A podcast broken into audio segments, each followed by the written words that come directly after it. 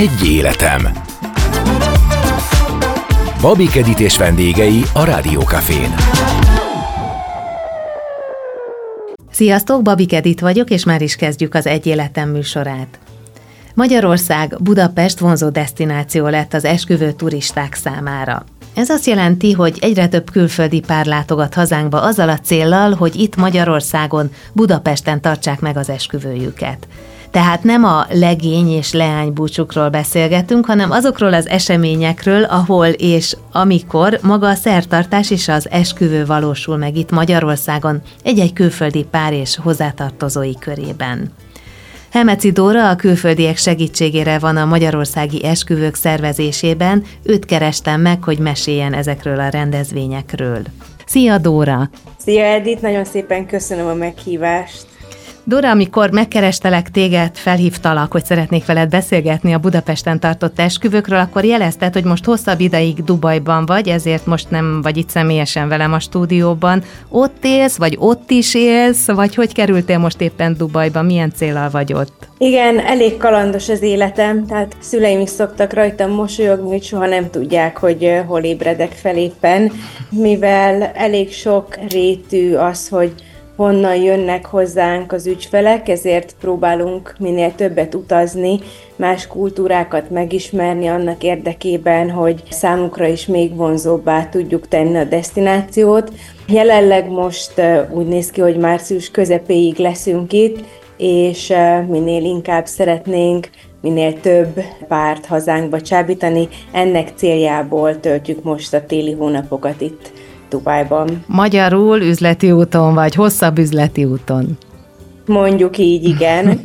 Itt azért elég sok olyan konferencia, olyan destinációs esküvőkkel kapcsolatos meeting van, vagy kapcsolatépítésre szolgáló esemény, ahol érdemes ott lenni, érdemes mozgolódni, mert itt nem csak a párokat érjük el elsősorban, hanem nagy nemzetközi esküvő szervező irodákkal tudunk kapcsolatot felvenni, illetve találkozni, akik bizony ajánlhatják külföldön Budapestet, mint destináció. És a legnagyobb kincs mindig az ügyfélszerzés, hogy hogyan tudjátok őket megszólítani. Hogyan kezdtél el foglalkozni a turizmusnak ezzel a szegmensével? Én a Budapesti Gazdasági Főiskolán végeztem, és elég korán kiderült az, hogy én szeretek utazni, szeretek más kultúrákkal megismerkedni, úgyhogy ez nem volt annyira meglepő, hogy ehhez kapcsolódó szakmában fogok kikötni, és a 20-as éveim elején rögtön stewardessként kezdtem a pályafutásomat. Ez annyira megtetszett, hogy egyenes út vezetett Londonba, ahol szintén folytattam a repülést, viszont mindenképpen szerettem volna kicsit jobban elmélyülni az idegen forgalomban, és jelentkeztem kint az akkori turizmus irodához, és azzal foglalkoztunk, hogy Magyarországot, Budapestet népszerűsítsük a külföldiek, főként az Egyesült Királyságban élők számára. Jellemzően ebben az időben, ugye az uniós csatlakozásunkat követően nagyon nagy hangsúlyt fektetett az iroda arra, hogy minél több napi járat legyen az Egyesült Királyság és Budapest között. Ez ilyen napi 12-14 járatot jelent, tehát el lehet képzelni, hogy mennyi turista fordult meg akkoriban Budapesten, és nagyon sokszor, amikor visszajöttek ezek a turisták, egy-egy ilyen hosszú hétvége után, akkor betelefonáltak az irodába, és arról érdeklődtek, hogy hogyan lehet Budapesten házasságot kötni. Uh-huh. Megtetszett nekik például a Budai Vár, a Mátyás templom bazilika, és abban az időben még nem nagyon volt itthon olyan iroda, akik ezzel foglalkoztak volna. Úgyhogy azt gondoltam, hogy ha én egyszer hazamegyek, és nem lesz még telített a piac, akkor nagyon szívesen foglalkoznék ezzel. Majd a világválság úgy alakította az életemet, hogy hazaköltöztem Budapestre, egy olyan jó másfél-két évnyi kutató munka után azt vettem észre, hogy továbbra is felfedezetlen ez a piac. Elkezdtem járni vásárokra, szállodákba, partnerekhez, ki az, aki szintén lát ebben fantáziát, és szépen lassan kialakult egy ilyen szolgáltatói adatbázis, egy kör, akik szintén osztották az én nézeteimet. Tehát megtaláltad úgy, azt a piaci részt, amire úgy tűnik, hogy igény volt. Abszolút. Én a fogászati turizmus kapcsolatban láttam nagyon nagy fejlődést abban az időben, és azt gondoltam, hogy ha valaki eljön fogat húzatni, vagy egy koronát készítetni, akkor valószínű nem csak a kellemetlen élmények kapcsán lehet valami jó dolgot csinálni, ami turizmussal kapcsolatos az országban, hanem a szép dolgokat is meg tudjuk lovagolni, és igen, így jött az ötlet, hogy akkor nézzük meg, hogy erre tényleg van-e kereslet, és az években bizonyították, azt gondolom, hogy igen, van Budapestnek szerepe, igen nagy szerepe a destinációs esküvők térképén. Jellemzően melyik országokból a legnagyobb az érdeklődés a budapesti esküvők iránt? Amikor én elkezdtem, akkor leginkább az Egyesült Királyságra fókuszáltam, hiszen ott volt valamelyest piaci ismeretem, vagy kicsit talán nagyobb ismeretem. Úgyhogy az elején mindenképpen északi országokból jöttek, de ahogy az évek múltak, egyre minőségibb szolgáltatást tudtunk nyújtani, ami vonzó lett mára az amerikai Egyesült Államokból érkező vendégek számára, illetve India is nagyon érdeklődik Budapest iránt. Ezen kívül még a közel-kelet, tehát nem hiába vagyunk itt, uh, innen is, illetve továbbra is az Egyesült Királyságból azért nagyobb az érdeklődés jellemzően. Mi a legnagyobb motivációjuk azoknak, akik ide szeretnék szervezni az esküvőjüket? Vagy mi az, ami legjobban vonzza őket? Mindenképpen a történelmiség, azt tudom mondani, tehát nem feltétlenül olyan párjaink vannak ma már, ahol az egyik fél magyar, mert ugye korábban azt azért el lehetett mondani, hogy a fő motiváció az az volt, hogy egy olcsó destináció vagyunk, amire én mindig azt szoktam mondani, hogy nem olcsó, csak talán olcsóbb, és azért ez egy uh-huh. nagy különbség. Igen. Egy esküvő amúgy sem egy olcsó mulatság, főleg nem ma de még mindig az a minőségi munka, amit mi ma leteszünk az asztalra, azt gondolom, hogy az még mindig kedvező báron van. Tehát ha csak arra gondolok, hogy a budai oldalon egy panorámával rendelkező helyszínen mennyibe kerül ma egy esküvő, és mondjuk ezt összevetem egy amerikai hasonló típusú esküvővel, akkor ott azért két-háromszoros a szorzó.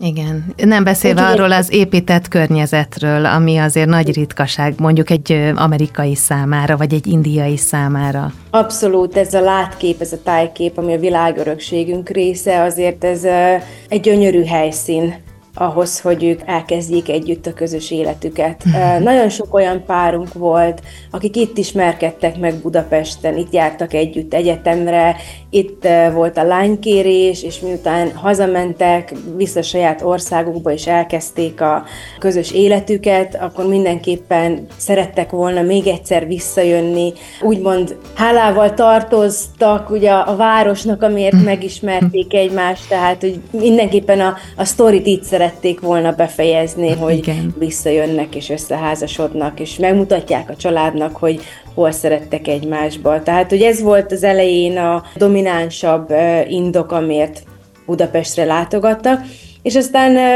ahogy egyre gyűlt a kiválóbbnál kiválóbb referencia, azért el tudtunk kezdeni egy olyan marketing kampányt itt a közösségi média segítségével, amikor már az a motiváció, hogy azért jön ide, mert egyenértékű tud lenni egy komoly tónál elhelyezkedő helyszínnel, vagy egy dél-franciaországi kastélyjal, de még mindig egy kedvezőbb áron. Van-e igény arra, hogy amikor a, az esküvőre megérkeznek, akkor mondjuk a nász néppel megismertessék a várost? Az esküvő előtt, vagy az esküvő után? Tehát nyitottak-e arra, hogy kicsit több időt töltsenek ki, itt meghosszabbítsák valamilyen módon a, az esküvői programot? Mindenképpen, hiszen ne felejtsük el, hogy azért akár New Yorkból jönnek, akár Kaliforniából, akár Indiából, ez egy hosszú út. Tehát ezt mindenképpen össze szokták kötni valamilyen nyári programmal, nyaralással, így többet maradnak a térségben, amiből nem csak Budapest, de mondjuk a környező országok is tudnak profitálni. Tehát e, ilyenkor jellemzően ide jönnek egy 3-4-5 napra, majd innen tovább barangolnak Európa környező országaiba. De amikor itt vannak, akkor nem csak egy nap tart az egész esemény, hanem jellemzően ez egy háromnapos programsorozat szokott lenni, amiből az első nap az lehet egy állófogadással egybekötött kocintás valamelyik rooftop báron, vagy egy hajókázással egybekötött vacsora, majd ezt követően van maga az esemény, az esküvő, és akkor harmadik napon akár egy ilyen Sunday brunch, vagy tovább folytatják, és valamilyen más programot, akár elmenni mondjuk Balatonra, akár egy borkóstoló, tehát hogy mindig próbálnak a párok is, illetve mi is közösen együtt gondolkodni, hogy ebből a három napból hogyan lehetne a legtöbbet kihozni. Hogy kell elképzelni, jellemzően hány fővel érkezik egy család ilyenkor? Szűkebb kör, vagy bővebb kör? Én láttam néhány videótokat, és meglepett, hogy egészen komoly vendégsereg volt.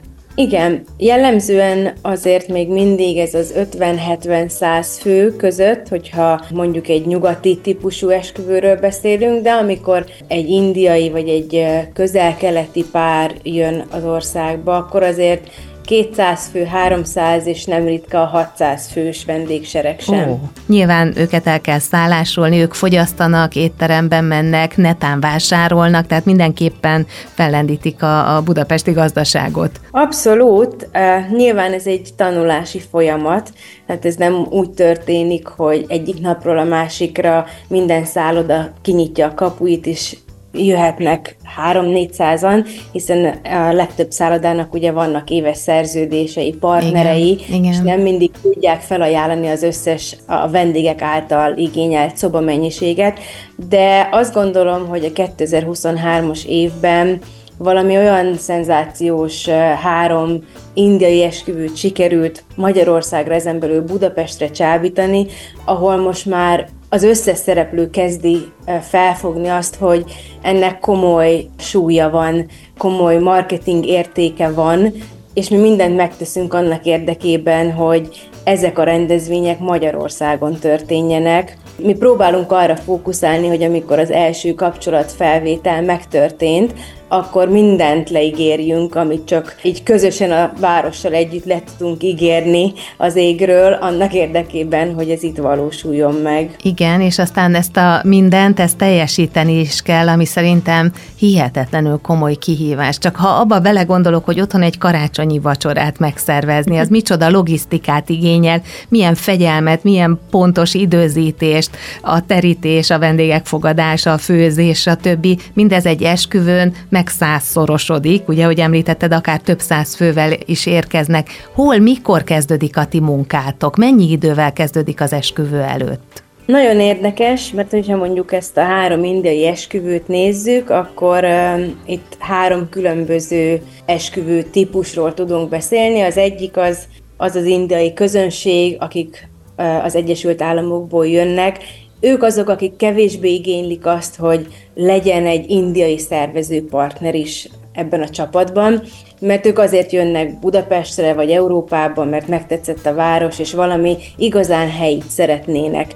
Illetve vannak a nagyobb kaliberű események, ahol 5-600-an gyűlünk össze, plusz a személyzet, az egy picit nagyobb logisztikai kihívás, mert ott ugye körülbelül egy fél évünk van arra, hogy mindent megvalósítsunk, és ami a legnagyobb kihívás az, hogy egy, egy ilyen esküvőnél nem tudjuk azt mondani, hogy ha megvan a helyszín, akkor eldöntöttük, hogy itt lesz az esküvő, és lezárhatjuk ezt a fejezetet, mehetünk a következő pontra, hanem ez az utolsó percig változik.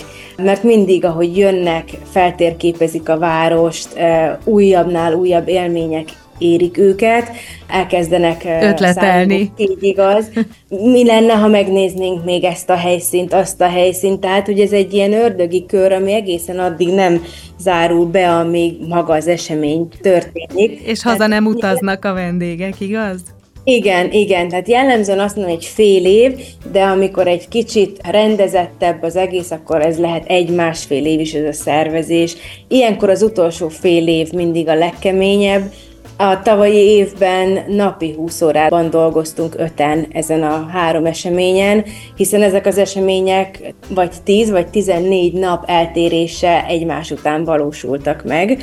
Azt el lehet képzelni, Hú. hogy ebből egy is nagyon sok, Igen. nem hogy három, egymás után. Tehát párhuzamosan Úgyhogy... futottak akkor az események, csak mindegyik éppen más fázisban volt. Így igaz, így uh-huh. igaz. Uh-huh. Említetted már a budai várat, az egy népszerű helyszín. Mindenképpen a budai vár az egy uh, muszáj helyszín. Must have. így igaz, ez érthető, mert ugye ahogy említettem, azért ott van egy világörökségi helyszínen a pesti panorámával, Lánchiddal, parlamenttel, nem kell sorolnom szerintem, de a legemlékezetesebb mondjuk ebből a háromból az, amikor ez nem csak három, hanem igazából három plusz két napos esküvő volt. Itt két ötcsillagos szállodát foglaltunk el majdnem, hogy azt lehet mondani 90 ban a séfek, a felszolgáló személyzet, a teljes kiszolgáló személyzet Indiából jött. Amikor beléptünk az ötcsillagos szállodába, akkor úgy éreztük, hogy nem is Magyarországon vagyunk, hanem hanem elvarázsoltak bennünket az illatok, a színek, a szagok, minden, és innen indulunk, tehát az első nap mindig egy ilyen visszafogottabb összejövetel, ahol örülnek a családok, a barátok egymásnak, és amikor megkezdődik a háromnapos ünnepség,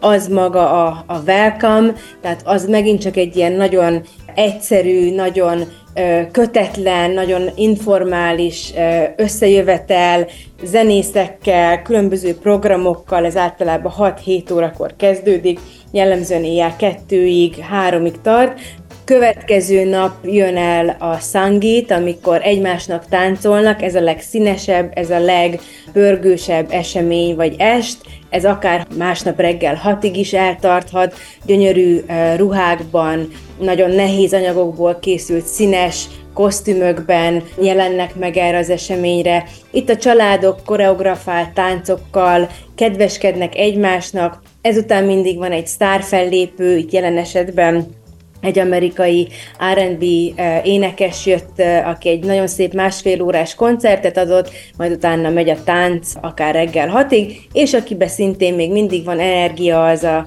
lobbyban folytathatja a mulatozást. A harmadik nap az a fő esemény, amikor az esküvő van, ez a legérdekesebb szerintem egy európai számára, mert a fiús család az egy ilyen búcsúzással engedi útjára a fiút az új családba, és ez a búcsúzást úgy kell elképzelni, nagyon hangos zenével, dobkísérettel, énekkel, végig vonulnak egy ilyen karavánba, egészen az oltárig, ami maga a mandap, és hogyha erre majd lesz idő, akkor kitérünk, hogy mi az a mandap, ahol a szertartás megtörténik. Ott általában egy másfél órás, egy másfél órás szertartás van, és ezt követően kezdődik a vacsora, és az utolsó napi buli, ami természetesen amikor vége van, megint csak nincs vége, mert visszamennek a szállodába, és folytatódik az egész. Ír le nekem, légy szíves, hogy hogy néz ki egy ilyen esküvő a várban? Hogy néz ki a terített asztal, a virágok, melyik részén van, melyik a legnépszerűbb helyszín az esküvőkre? Úgy kell elképzelni, hogy megérkeznek a budai várba. Amikor a legelső bejárást csináltuk a budai várral, akkor azt mondták, hogy ez egy ilyen borfesztivál méretű úgy kell elképzelni.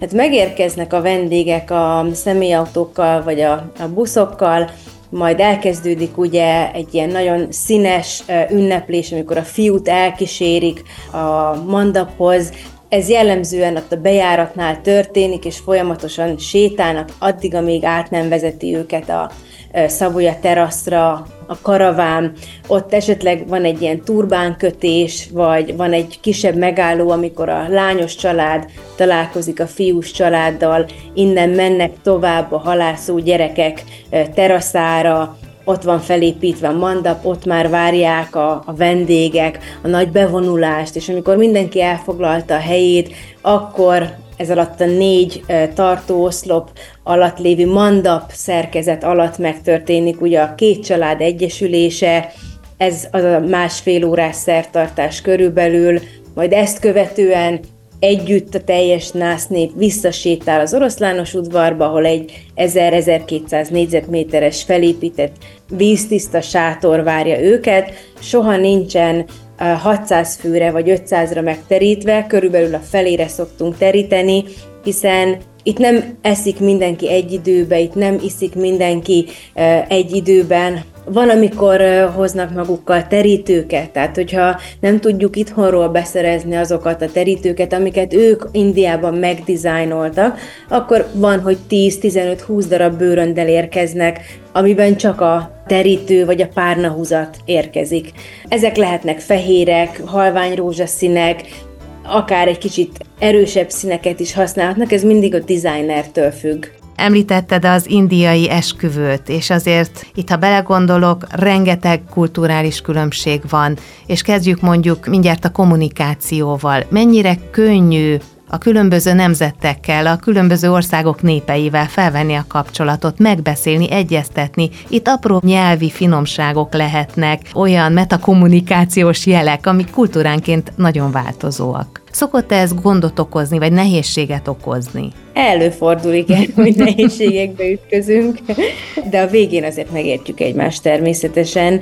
Nyilván ennyi idő után már lehet azt mondani, hogy ráállt a fülünk arra, hogy milyen dialektusban beszélnek, vagy milyen szófordulatokat használnak, úgyhogy szerintem már ez megoldódott, de kellett egy pár év hozzá, hogy hozzászokjunk. Volt esetleg olyan történet, ami emlékezetes maradt éppen emiatt? Most egy, amire konkrétan tudok gondolni, az az, hogy az egyik indiai szervező hölgy kérte tőlünk, hogyha bevonult az ifjú pár, akkor el kell majd oltani a gyertyákat, és ehhez kért egy vödör homokot. És nem értettük, hogy miért kell neki a homok ahhoz, hogy eloltsa a gyertyákat, és ugye a homok angolul az send, viszont a küldeni az is send, akkor így erről beszélgetünk öt percen keresztül, hogy mit küldjünk hova, miközben ő a homokról beszél, akkor ez egy ilyen vicces szituációt tud eredményezni, főleg akkor, amikor már csak egy-két óránk van hátra a vendégérkezésig, és a teendő meg még kismillió. Mondd, hogy megoldottátok ezt a problémát is. Megoldottuk, megoldottuk. Nem volt egyszerű, de végül is kézzel-lábbal elmagyaráztuk, hogy egymásnak ki mit értett félre, és végül megkapta a homokot, és eloltottuk a gyertyákat. És akkor ugye beszélnünk kell a gasztronómiáról, hiszen ez is a kultúra része, és hát itt is különféle elvárásoknak kell megfelelni. Találtok-e például személyzetet, olyan séfeket, akik az adott kihívásokat tudják vállalni itt Magyarországon vagy Budapesten? Igen, egyre több olyan catering cég van, akik ezeknek az elvárásoknak meg tudnak felelni, illetve az egyik csillagos szállodának már saját indiai séfje is van. Ez amikor kicsit kisebb kaliberű rendezvényt szervezünk, akkor a helyi személyzettel ez megoldható, de volt már ezen a két esküvőn, az említett tavalyi két esküvőn arra példa, hogy Michelin csillagos szakácsokat, konyhát, teljes személyzetet hoztunk Olaszországból, Indiából, különböző országokból. Miért kell Indiából, Olaszországból, hiszen Budapesten is vannak már Michelin csillagos szakácsok? Igen, ez egy nagyon jó kérdés, erre szerintem még sokáig nem fogunk tudni választ adni. Mert? Mert egyszerűen nem tudjuk megfejteni sokszor, hogy mi van a fejükben, vagy miért van arra szükség, hogy olyan beszállítókat hozzanak magukkal, akik egyébként jó minőségben itthon is megtalálhatóak. Tehát maguk a vendégek ragaszkodnak ezekhez a séfekhez, akiket hoznak magukkal. Legtöbbször egyébként van valamilyen családi, ha nem is egybefonódás, de valamilyen régi ismerettség, ami miatt ragaszkodnak hozzá, hogy ezek az emberek jelen legyenek az esküvőn, velük együtt érzik biztonságban a rendezvényt. Mi a helyzet az alkoholfogyasztással? Ugye néhány említett kultúrában például tiltott vagy nem megengedett az alkoholfogyasztás, a vendégek egy részénél pedig megengedett. Ilyenkor mi a megoldás, mi a protokoll? Hogyha muszlim esküvőnk van, ami most például lesz az idei évben, akkor ott, ott például a szállodában külön kérés, hogy pakolják el az összes látható alkoholt, ahol majd a rendezvény meg fog valósulni. Egyébként az indiai-amerikai közösségnél nem nagyon szokott ez felmerülni, vagy pedig, ha igen, akkor valamilyen kompromisszumot szokott a két család kötni, például az egyik a szertartás az alkoholmentes, de a vacsora alkohollal együtt történik, úgyhogy igyekszünk orvosolni a kéréseket, és szerintem eddig ezt még sikerült abszolválni. A műsor elején említettem, hogy nem legénybúcsúról és nem leánybúcsúról beszélünk. Ezekben a kultúrákban egyébként van ennek hagyománya? Az amerikaiaknál biztos, az indiaiaknál pedig nem annyira legény és lánybúcsúk szoktak dominálni, hanem az eljegyzési partik, amik jellemzően ugyanakkor a kaliberűek, mint maga az esküvő, annyi különbséggel, hogy mondjuk csak egy napig tart, de van úgy, hogy oda már sokkal több vendéget hívnak meg, és azért vannak többen, mert majd az esküvőre már nem fognak annyian eljönni. Tehát nem kevésszer fordul az elő, hogy két-három ezer ember is elmegy a, az eljegyzési partira, oh, mielőtt komoly. a szűk családi kör jön egy... 5-600 fővel. Igen, igen. Nekem mondjuk 5-600 fős ismerősöm sincsen egyik közösségi média oldalon se, úgyhogy nem tudom én honnan szednék össze ennyi meghívottat, de nem is vagyok indiai. Ugye kulturális különbségek miatt is sokkal körültekintőbb felkészülést igényel egy-egy ilyen rendezvény. Mi a helyzet a programokkal? Ugye minden esküvőn szokott lenni valamilyen egyéb esemény, meghívott vendég, ugye előadó művészt már említettél, de mennyire kell és mennyire tudtok arra figyelni, vagy felkészülni, hogy valami egyéb programmal, eseménnyel színesítsétek ezeket az esküvőket? Ugye ezeknek az esküvőknek jellemzően megvan a menetük. Tehát az első nap az mindig egy ilyen kötetlenebb, mindig egy ilyen színesebb, ami a, a felhozatalt jelenti a programok tekintetében. A következő nap az ugye jellemzően, amikor a nagy sztárfellépő megjelenik, illetve van egy ilyen, az események megelőzően van egy ilyen hennázás, egy ilyen hennával kifestik a mennyasszony lábát, ez is például uh-huh. az indiai esküvőnél, tehát ahol látványosabb ugye az, az az a hennázás, ez lehet napközben, ez mindig egy ilyen relaxáló program, mielőtt fejest ugranak a nagy napba. Ez is egyébként egy nagyon látványos, amikor 10-15 hölgy ül a lobbyban, és ott festegeti a vendégek kezeit, különböző motivumokat festegetnek, és aztán a harmadik nap természetesen az az esküvő, ahol ami a hangfalon kifér annyira szól a buli. Nem tudom, ezzel így megválaszolni. Igen, például láttam az egyik videótokban, hogy szinkronúszó hölgy előadását nézhették a vendégek, aki ugye mondjuk nem biztos, hogy minden kultúrkörben megjelent. Ilyesmire gondoltam, hogy ezekre mi az, amire úgy Értem. oda kell figyelnetek. Mivel sok olyan nemzetközi konferencián vettünk már részt, ahol lehet ötleteket meríteni, milyen programokat tudunk kínálni még az esküvő napjain, ezért nekem fontos az, hogy itthon is olyan emberekkel dolgozzak együtt, akik a koncepcióba illő műsort meg tudják hozzá szervezni.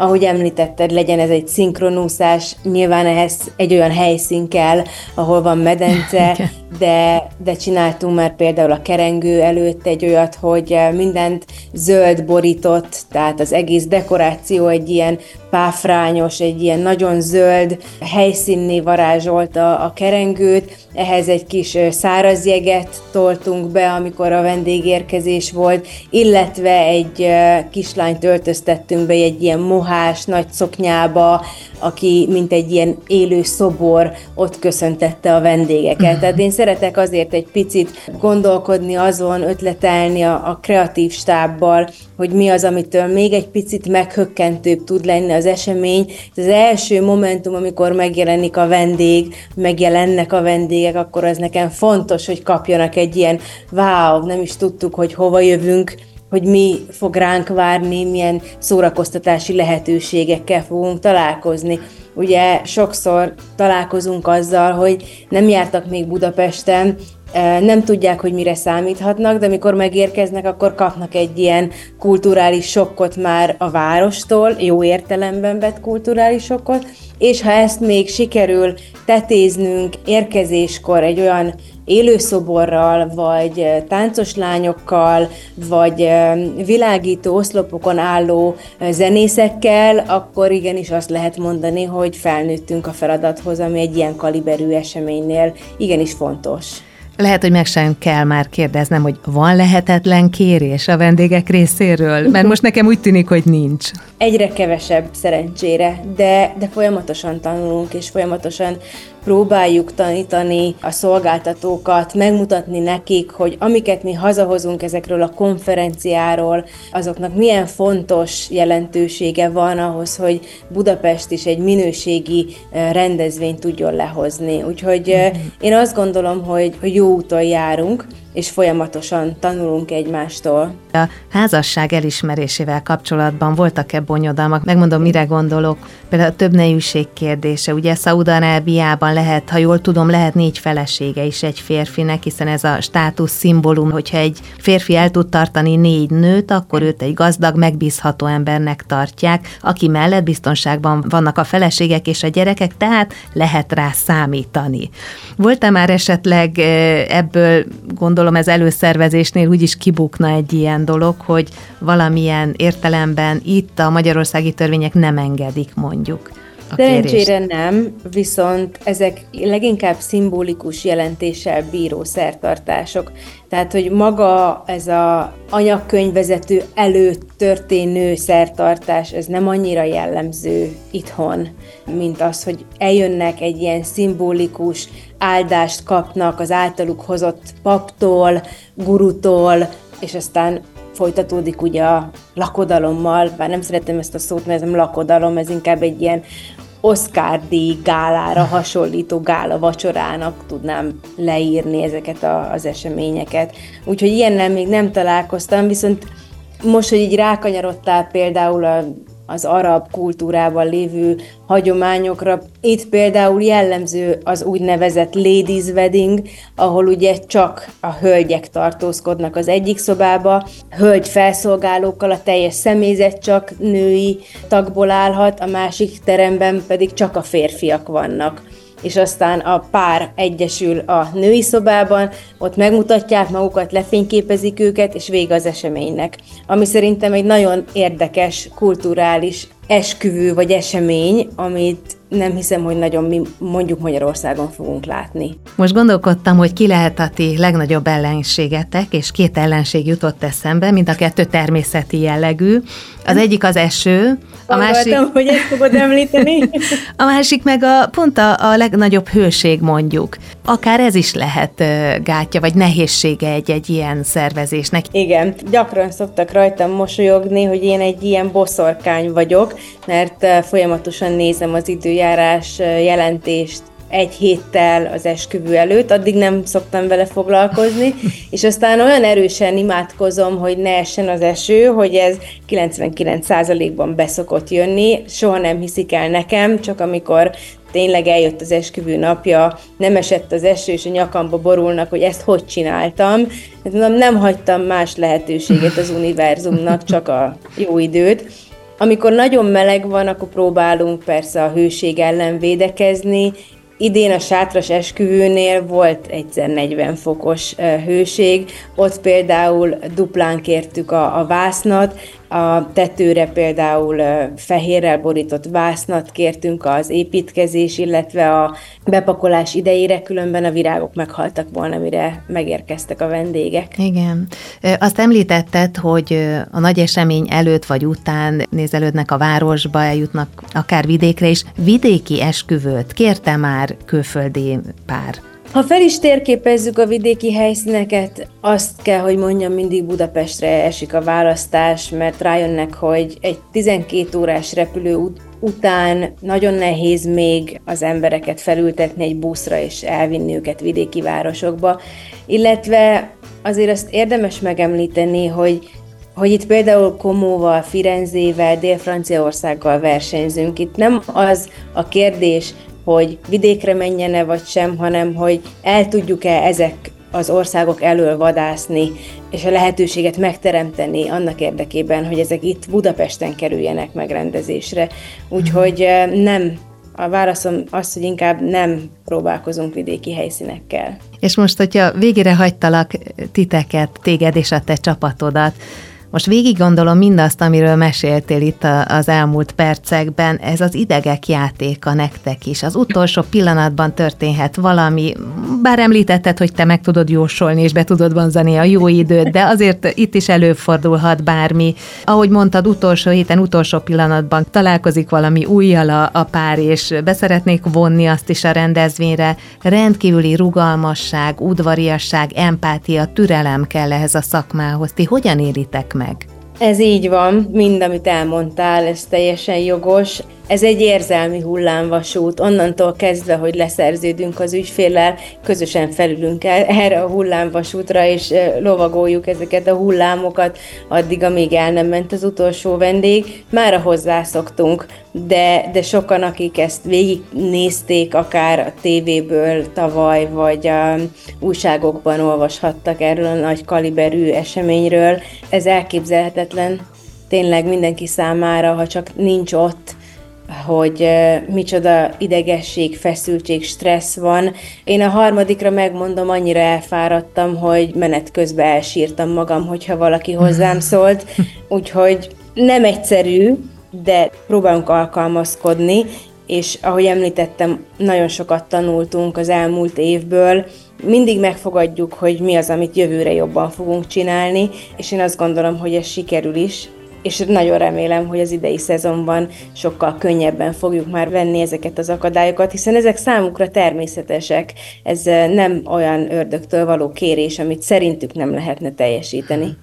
Mi a legszebb a ti munkátokban? Mikor tudtok egy esemény után egy picit, ha csak pár másodpercre is, de hátradőlni és mosolyogni, és azt mondani, hogy na ez jó volt? Amikor lebontottuk, és másnap reggel felébredünk, akkor, akkor mindenképpen veszünk egy nagy levegőt, hogy ez lement, és jöhet a következő. Nyilván, amikor a szezon lemegy ilyen szeptember-október végére, akkor elmegyünk és kipihenjük magunkat valamilyen távoli országban, de az, hogy látjuk az emberek arcán, hogy jó választás volt Budapest, jó választás volt, hogy az én csapatommal valósítottuk meg ezt az életre szóló élményt, az mindenképpen egy olyan, amiért szerintem ezt nem csak én, de a, a többi kollégám is csinálja.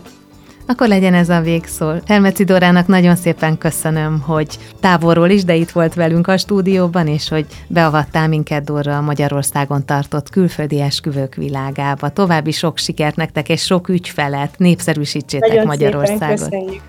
köszönjük szépen, és köszönöm a meghívást.